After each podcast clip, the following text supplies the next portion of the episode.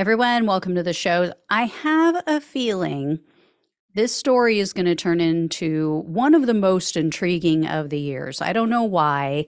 I just think that we're going to find out a lot more about this. It's going to make our hair stand on end. The FBI just announced they busted three people who were running a high end sex trafficking scheme that caters to the DC elites.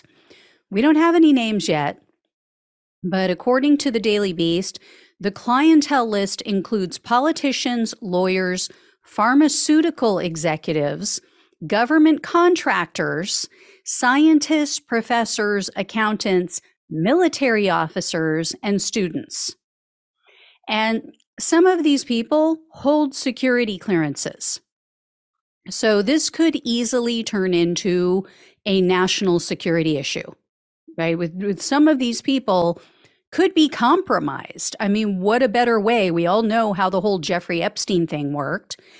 So three people were arrested. They are Han Lee, James Lee, and Jun Myung Lee. I think that's how you pronounce the name.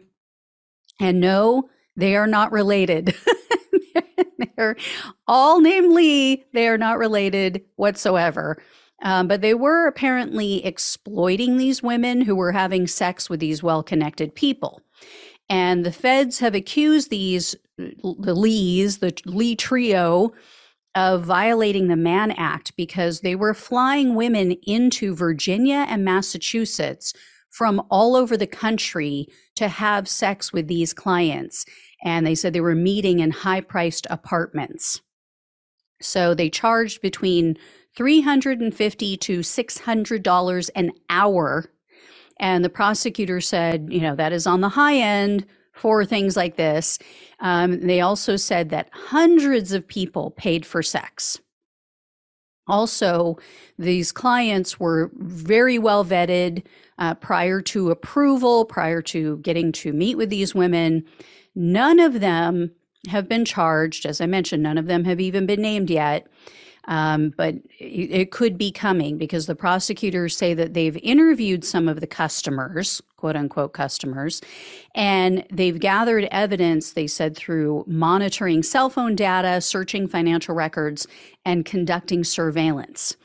Acting U.S. Attorney Joshua Levy said in a press conference, quote, this commercial sex ring was built on secrecy and exclusivity, catering to a wealthy, well connected clientele. Business was booming until today. So, this just happened yesterday. Levy indicated that the clients could face charges still, and he equated this investigation to the first inning of a baseball game. So, we are just getting started.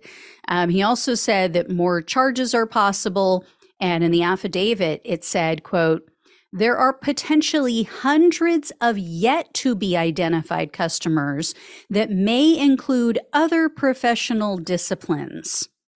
So, like I said, I just have a feeling this is going to turn out to be a veritable who's who of DC. We'll see what what comes out. I will definitely keep you all posted on all of this.